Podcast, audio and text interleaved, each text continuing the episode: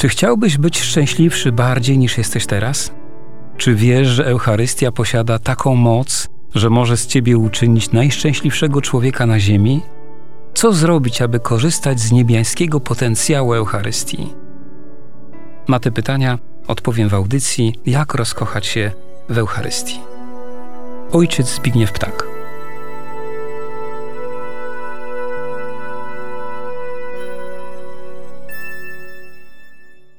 Dzisiaj kolejna część naszych rozważań na temat mszy świętej. Jesteśmy już w ostatniej części Eucharystii, czyli w obrzędach Komunii Świętej. Wiemy dobrze, że Najświętsza ofiara została nam dana właśnie w tym celu, byśmy jednoczyli się z naszym Bogiem, przyjmując Go w Komunii Świętej. To jest nasz dar, który przewyższa na ziemi wszystkie dary. To cud nad cudami. Jeśli zbliżamy się do czegoś, właściwie kogoś tak wielkiego, to niejako z automatu winno rodzić się w nas uniżenie wobec tej tajemnicy obecności Boga i Jego relacji wobec nas. To uniżenie może się przejawiać na różne sposoby. Jednym z nich jest prośba o drżące serce. Zawsze, kiedy gromadzimy się przy ołtarzu Jezusa Chrystusa. Innym jest modlitwa, którą wypowiadamy na początku każdego naszego spotkania.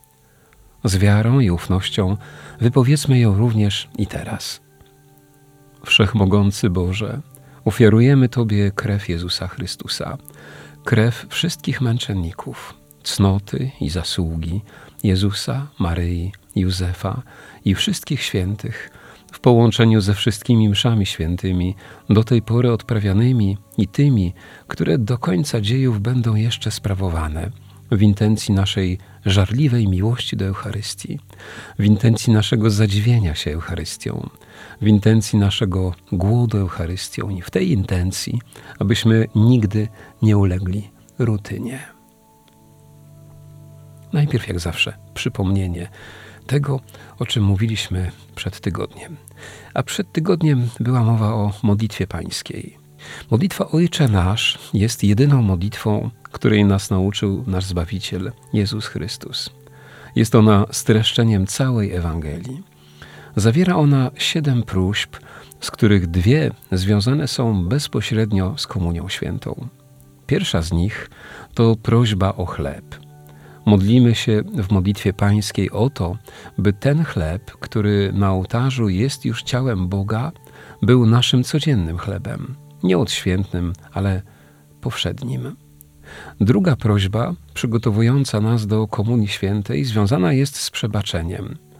Pan Bóg przebacza nam nasze grzechy, czyli krzywdę, którą Jemu uczyniliśmy, zawsze ilekroć prosimy o przebaczenie. I my winniśmy zawsze przebaczać krzywdy, które bliźni nam uczynili. Jeśli tego nie czynimy, nie ma w nas dyspozycji do wejścia w miłosną relację z Bogiem przez Komunię Świętą. Dzisiejsze spotkanie poświęcimy modlitwie, która rozwija ostatnie wezwanie z modlitwy pańskiej, a w liturgii nazywa się embolizm. Nauczanie Kościoła. W 81 numerze ogólnego wprowadzenia do mszału rzymskiego możemy przeczytać. Sam kapłan dodaje embolizm, który lud kończy doksologią. Embolizm, będący rozwinięciem ostatniej prośby modlitwy pańskiej, jest błaganiem o uwolnienie całej wspólnoty wiernych spod mocy zła. Rozwinięcie. Po zakończeniu modlitwy pańskiej kapłan rozwija ostatnią prośbę z Ojcze Nasz, czyli zbaw nas ode złego. Modlitwa zwana embolizmem rozpoczyna się od słów Wybaw nas, Panie, od zła wszelkiego. W modlitwie tej Kościół najpierw prosi Pana Boga o to, aby go uwolnił od wszelkiego zła. Bardzo ważne jest tu słowo wszelkie zło. W modlitwie pańskiej prosiliśmy naszego Ojca w niebie, aby zbawił nas od zła. W embolizmie Kościół rozszerza rozumienie tego zła i prosi o wybawienie od wszelkiego zła. Jest bardzo dużo postaci, form, sposobów oddziaływania zła na człowieka. Kościół jest świadomy, że ci, którzy są blisko Boga, rozwijają życie duchowe, walczą ze swoimi słabościami, na co dzień obcują ze świętością, są jednocześnie najbardziej narażeni na zło. Dlatego Kościół modli się przede wszystkim za nich. Modli się także za tych, którzy zżyli się ze złem, za tych, którzy lekceważą zło, przez co są na nie mało odporni. Kiedy Kościół wypowiada tę troskę, myśli o złu osobowym. Szatan jest takim złem osobowym, które ma wpływ na człowieka. Oczywiście ograniczony. Druga część tego samego zdania to prośba o pokój. Prosimy Boga o to, by nasze czasy obdarzył pokojem. W modlitwie tej ważne jest to, że prosimy o pokój na teraz, na dziś.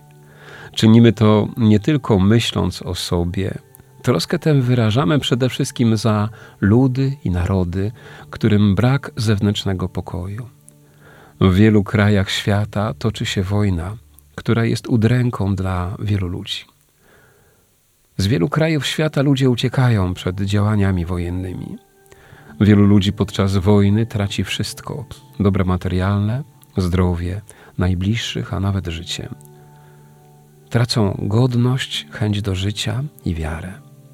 To wszystko i wiele więcej dzieje się, kiedy zło zadomowi się w sercu człowieka. Wówczas brakuje pokoju. Jednak modlitwa o pokój to nie tylko nasze wołanie o to, by nie było wojen. To również modlitwa troski o pokój w nas, w każdym człowieku. On jest podstawowy w naszym pragnieniu wybawienia od zła. Troska o pokój w nas jest głównie walką o osobistą relację z Panem Bogiem. Tylko On może nam dać prawdziwy pokój. O taki pokój za chwilę modlić się będziemy w kolejnej modlitwie przed komunią, Pokój, który daje Jezus Chrystus, Chrystus, który jest pokojem. W kolejnym modlitewnym wezwaniu embolizmu prosimy Boga, by wspomógł nas w swoim miłosierdziu, abyśmy zawsze byli wolni od grzechu. Kiedy mówimy o grzechu, to zawsze przychodzi nam na myśl Boże miłosierdzie. Tylko ono jest w stanie unieszkodliwić nasz grzech, dźwignąć nas z upadku dać pokój serca, przemienić zło w błogosławieństwo. Święty papież Jan Paweł II naucza, że nic tak nie jest potrzebne człowiekowi, jak miłosierdzie Boże. Owa miłość łaskawa, współczująca, wynosząca człowieka ponad jego słabość ku nieskończonym wyżynom świętości Boga. Tak nauczał papież w 87 roku na Łagiewnikach. Druga część wypowiedzianego zdania to prośba, abyśmy byli bezpieczni od wszelkiego zamętu. W języku polskim słowo zamęt idealnie odpowiada duchowi tej modlitwy. Czym jest zamęt? Żyjemy w epoce, którą można bez żadnej przesady nazwać epoką całkowitego zamętu. W czym on się przejawia? W niestabilności, względności wszystkiego, całkowitym chaosie kulturowym. Z tego zamętu rodzi się człowiek, który traci swoją tożsamość, traci podstawę życia i pragnie wdrapać się na miejsce Pana Boga. Człowiek dzisiejszy chciałby sam o wszystkim decydować, wszystkiego używać, wszystkiego doświadczać i wszystko podporządkować przyjemności. Ona jest naczelną zasadą postępowania bardzo wielu ludzi. Już święty Augustyn żyjący 1600 lat temu, zauważył, że człowiek ma tylu panów, ile przywar, wad i słabości. Prawie tysiąc lat przed świętym Augustynem to samo odkryli wielcy filozofowie greccy. Wracając do zamętu, możemy powiedzieć, że jest on idealnym gruntem do rozwoju w nas przywar, wad i słabości.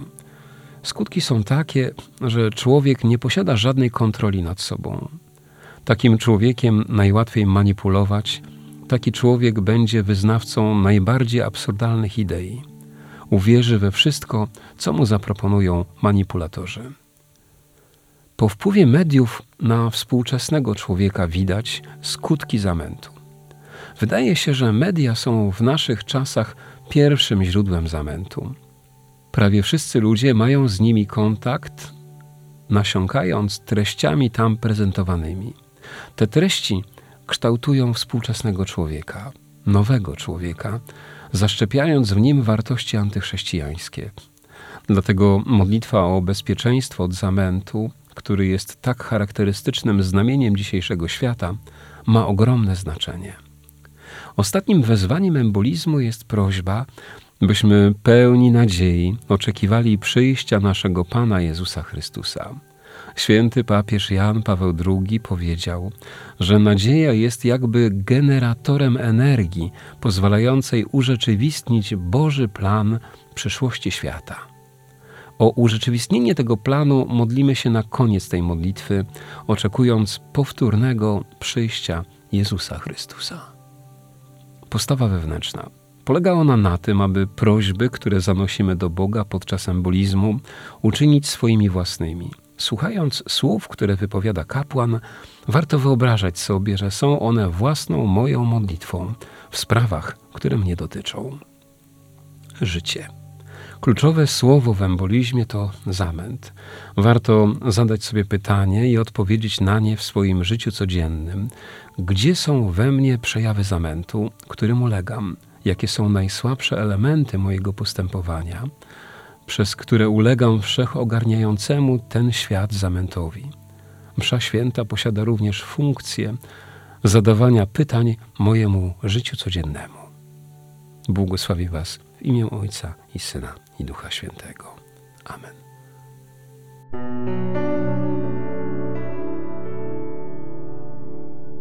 Czy chciałbyś być szczęśliwszy bardziej niż jesteś teraz? Czy wiesz, że Eucharystia posiada taką moc, że może z ciebie uczynić najszczęśliwszego człowieka na ziemi? Co zrobić, aby korzystać z niebiańskiego potencjału Eucharystii? Na te pytania odpowiem w audycji Jak rozkochać się w Eucharystii. Ojciec Zbigniew Ptak.